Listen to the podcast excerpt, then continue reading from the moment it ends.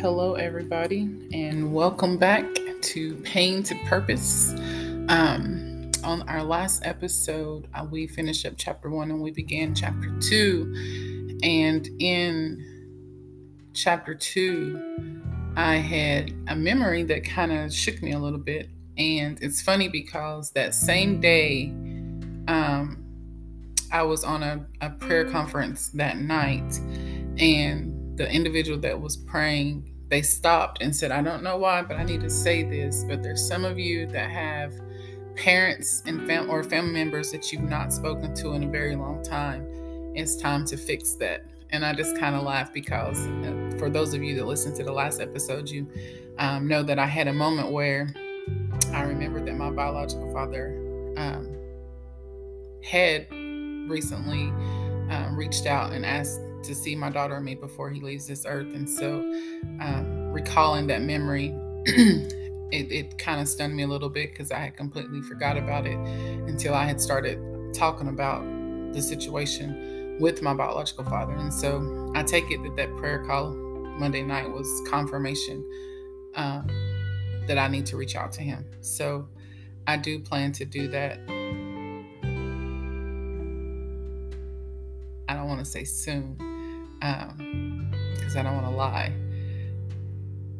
But I, l- let me just say this I, I'm doing my best to not procrastinate in doing so. Pray for me. All right, so on today's episode, um, we're going to finish out chapter two. I'm not sure if I'll have time to go into chapter three, um, but we'll just go as the Spirit leads and whatever else God may have me to say, I'll say. And when He says stop, I'll stop. All right, so when I was 17 years old, my pastor, whom I love dearly, uh, passed away from cancer. I was devastated because he was the only positive male role model that had been in my life. When he passed away, I also seen a side of church folks that I never thought was possible. The people that were so loving and accepting were the same ones that became so mean, and people were leaving the church because of it. I made up in my mind that this was not something that I wanted to be a part of. So at 17, I walked away from the church and everything and everyone that had anything to do with it. At that point in my life, I was no longer angry, but I was enraged. I was hurt, confused, bitter, and I did not have a care in the world. I became very disrespectful to my mother. Um, I completely resented her and my brother. I resented her because she allowed me to go through all the mess that I had seen growing up. And I resented my brother because it was only because of him that she decided to leave my dad. And he was a male on top of that. So I already had a distaste for the male gender and, and my brother being a male, and then my my, my mother um, siding for him. It it had me, it made me feel some type of way towards my brother, and I resented men because they either um, hurt me or left me, and in my mind, I was all alone with no one to trust or to lean on. The next section in chapter two, I call it damaged. Um, when I graduated from high school, I had been accepted to some well respected universities um, like Howard University, Tennessee State University, Northeastern, um, Arizona State, NC State, Texas A&M, to name a few. But I decided to start uh, attending East Tennessee State University. And I went there on an athletic and academic scholarship. And it was there that I really started to live a rebellious life. Um, rewinding back to my senior year of high school, I had met my first love, um, who was a freshman star basketball player at ETSU, um, also known as East Tennessee State University. So if you hear me say ETSU, that's that's the school I'm referring to. Um, I was so in love with him, and on my 18th birthday, I gave my virginity to him. I just knew um, that he loved me as much as I loved him. But during my freshman year at that college, I found out he had a girlfriend on campus. Um, and it was the whole time that he had been seeing me. She had found out about me because for me, it was no secret that he and I were dating. So, like, all of his teammates knew it.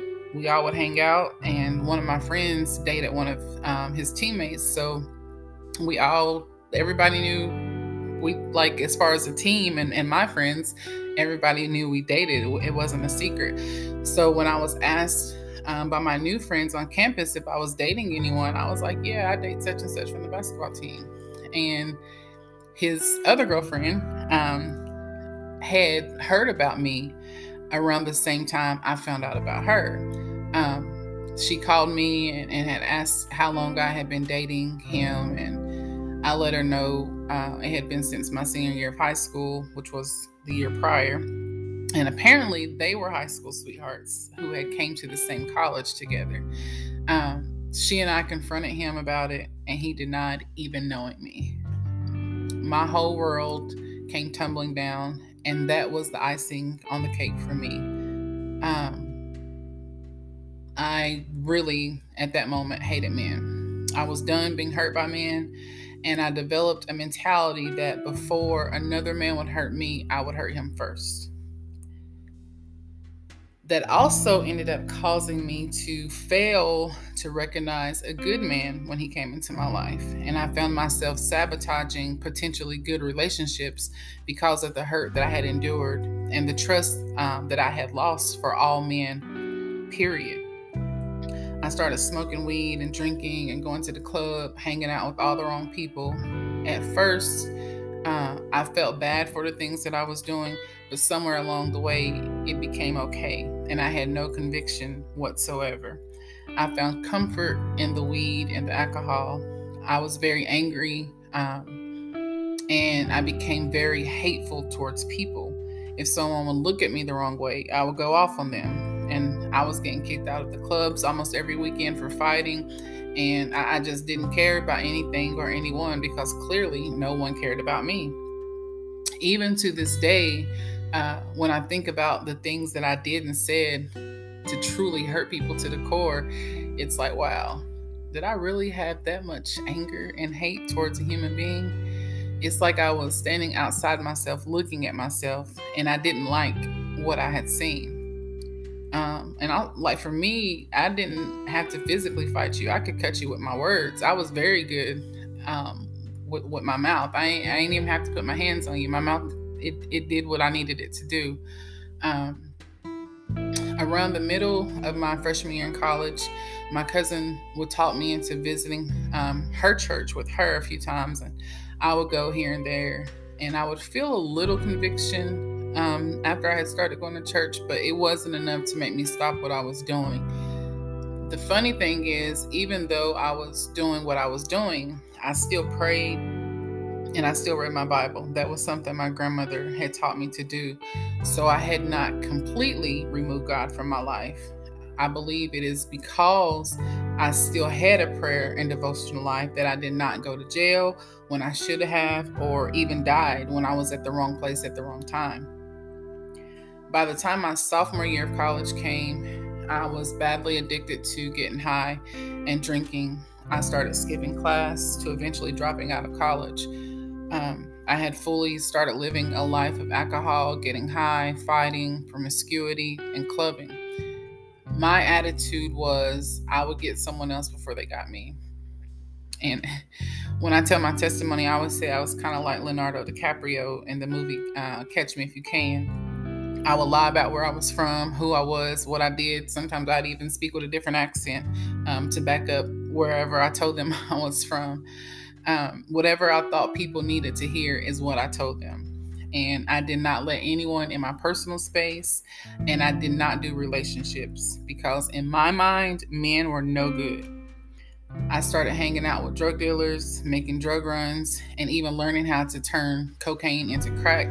I learned how to weigh the drugs and, and what each weight should sell for. There were a couple of times I, where I could have, you know, died from being present where there were shootouts going on. Bullets were literally flying in front of my face.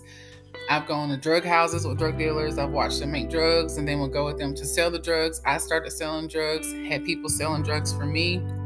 This went on from age 19 until I was 21. And that's when I had um, met my daughter's dad. He brought out a happy side of me that I never knew was there. But at the same time, I was afraid. So there were places that I just could not let him in. And so I was very much in love with him, though. Um, we spent almost every night together from the day we met in April 2001 up until February 2005 when he was set to go back to Atlanta. In summer 2003, when he had gone, uh, gone home for break, he had ended up hooking up with who I thought was an old girlfriend. But come to find out, he was and had been in a relationship with her the whole time um, that he was away at college, and she was pregnant with their son because they was hooking up during um, his breaks. So my heart was broken all over again he assured me that it was a mistake and that they had tried to work things out when he went home for the summer, but it was over. Um, I was naive enough to believe every word he was telling me. Besides, he was with me most of the year while he was at school, so I had every reason to believe what he was telling me.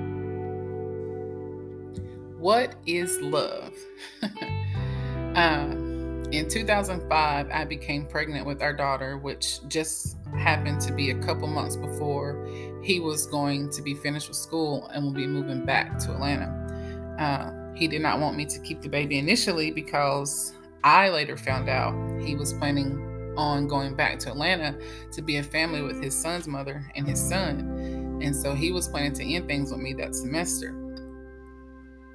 However, the thought of me having an abortion did not sit well with him. And it, it definitely didn't sit with me either. I was very clear that I would not abort my baby.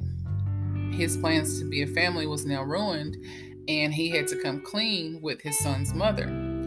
From that moment on, all you know what broke loose. Um, and it was like he looked at me as if I ruined his life. And he had so much anger and hate towards me. And the feeling was very mutual.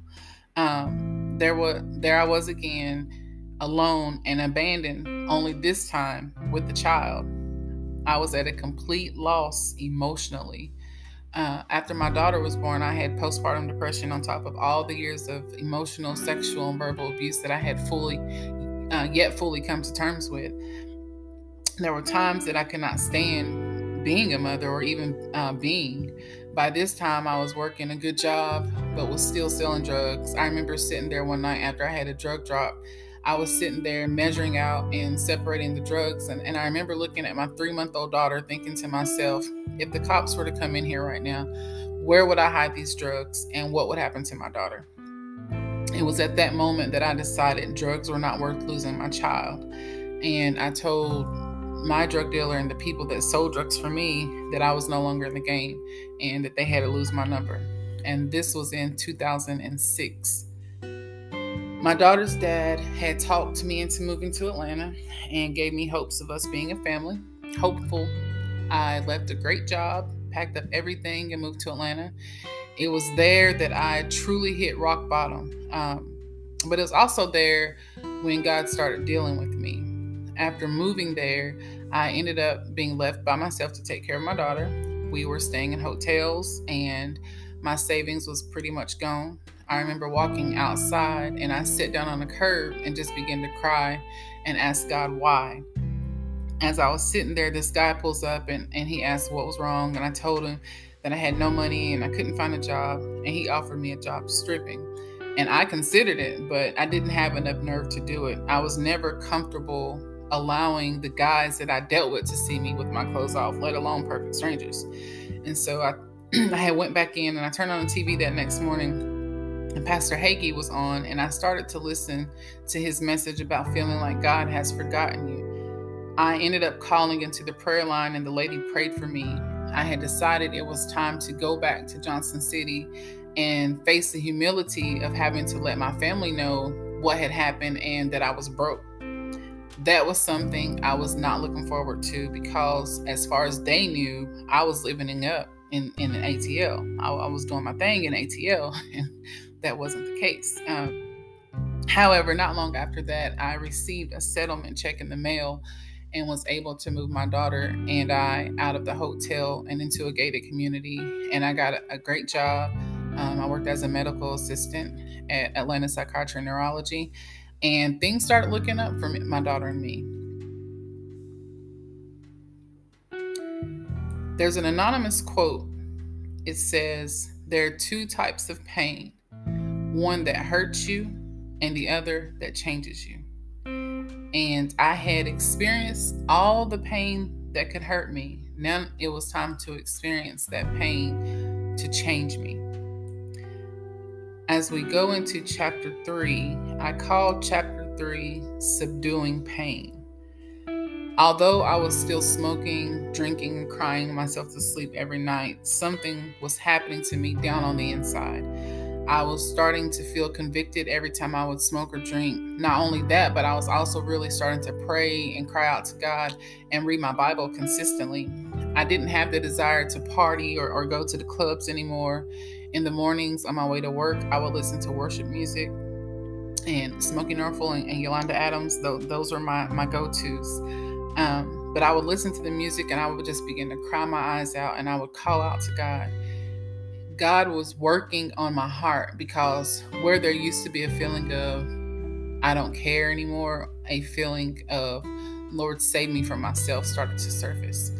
I came home to visit Thanksgiving 2007, and normally when I would visit, I would get up and drive back to Atlanta um, on that Sunday morning. This Sunday morning was different though. I felt a need to go to church, and so I went and I visited the church I had once been a member of. They had a new pastor that I had heard about, and I went to the church that morning. And at the end of the service, the pastor said, If you need God to work on your behalf right now, uh, form a line down the aisle. And so I walked up and I got in the line. And when the pastor got to me, he said, Why are you here? I said, Well, I used to be a member here and I came in for Thanksgiving. And he interrupted me and said, No, why are you here? And I just looked at him and he said, God said, It is time. And so when I left church that afternoon, it's time kept resonating in my spirit. And I called my mom and, and I told her I was going to move back to Tennessee. And she asked me when. And I was like, Tonight. And so that same night, I took my cousin, drove back to Atlanta, packed everything I could in my car, and, and moved back that very night. I sent my daughter's dad a message and I told him, you know, we're leaving. Not only did I come back to Tennessee um, or to the church, but I came back to my father. And so at this point, I go into having a new outlook my life completely started to change after moving back to Tennessee. I had a new pastor and was attending church on a regular basis again. I would be at the altar every Sunday crying out to God. I did not want to let go of Him again, and I yearned His presence. I wanted to be in His presence so bad that I didn't watch TV, and I was constantly praying, fasting, and reading my word. And I was beginning to hear God speak, and I was having dreams and visions again. And I would pray for something, believe it, and just like that, it would happen. I was just in the right place with God again. I was literally getting another chance in every area of my life. Things were so good, and I felt so good. Um, God was delivering me from everything that was not like Him or, or from Him.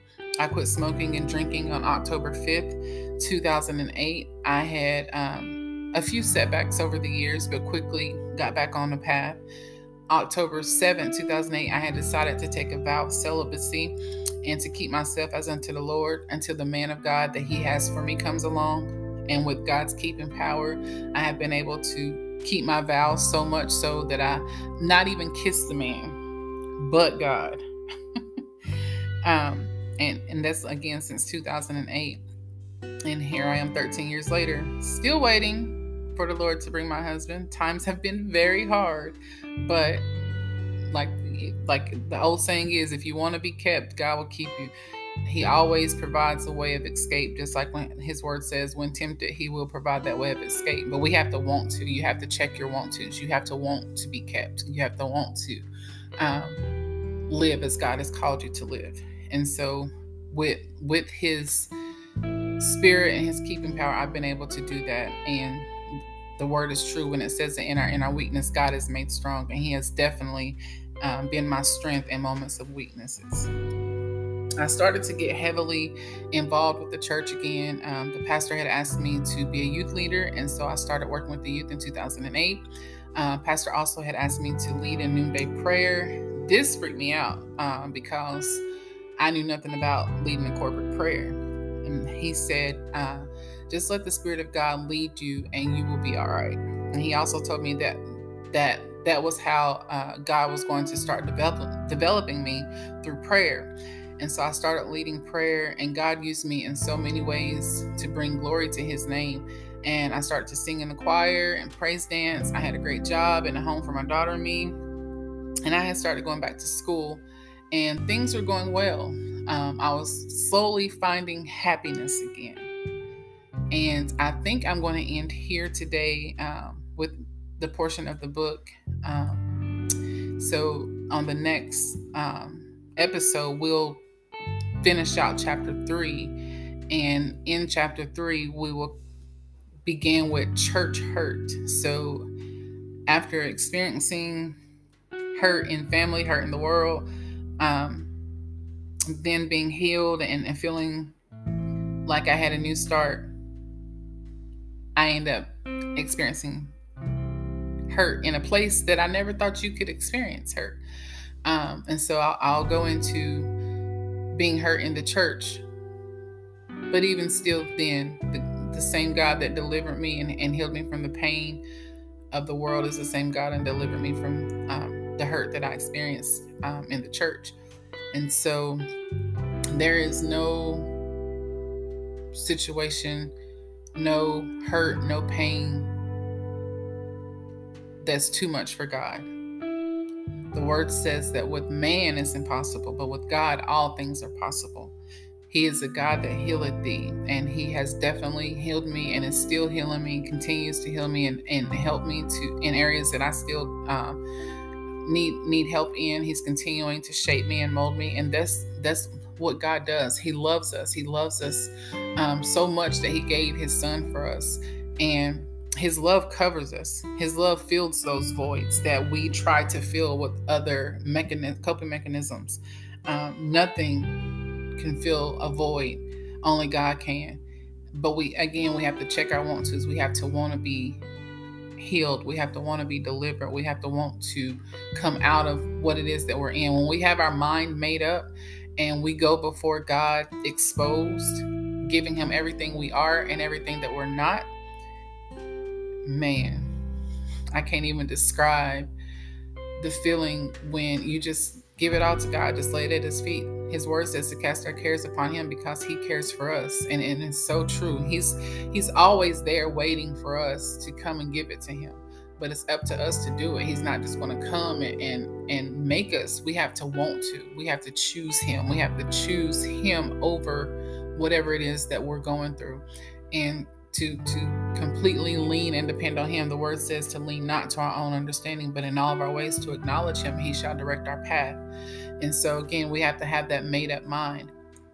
And so i pray that um, again as i continue to share my story and the things that god lays on my heart that somebody's life has changed um, you're welcome to reach out. And if you need prayer um, if you need to be led in, in, in the the prayer of repentance if you want to receive Jesus as your personal Lord and Savior, if you need somebody to talk to, whatever um, the situation is, whatever you need, uh, please feel free to reach out to me. I am more than happy to pray for you. I'm more than happy to um, share with you what I can um, in, in hopes that it will help you um, because I know the power of God and how it has the ability to turn situations around. And I'll be more than happy to share that with you and to pray with you.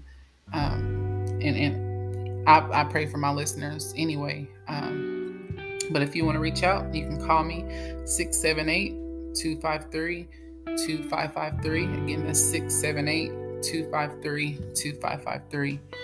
And until our next episode, I pray you are blessed. Love you and anything you can do about it.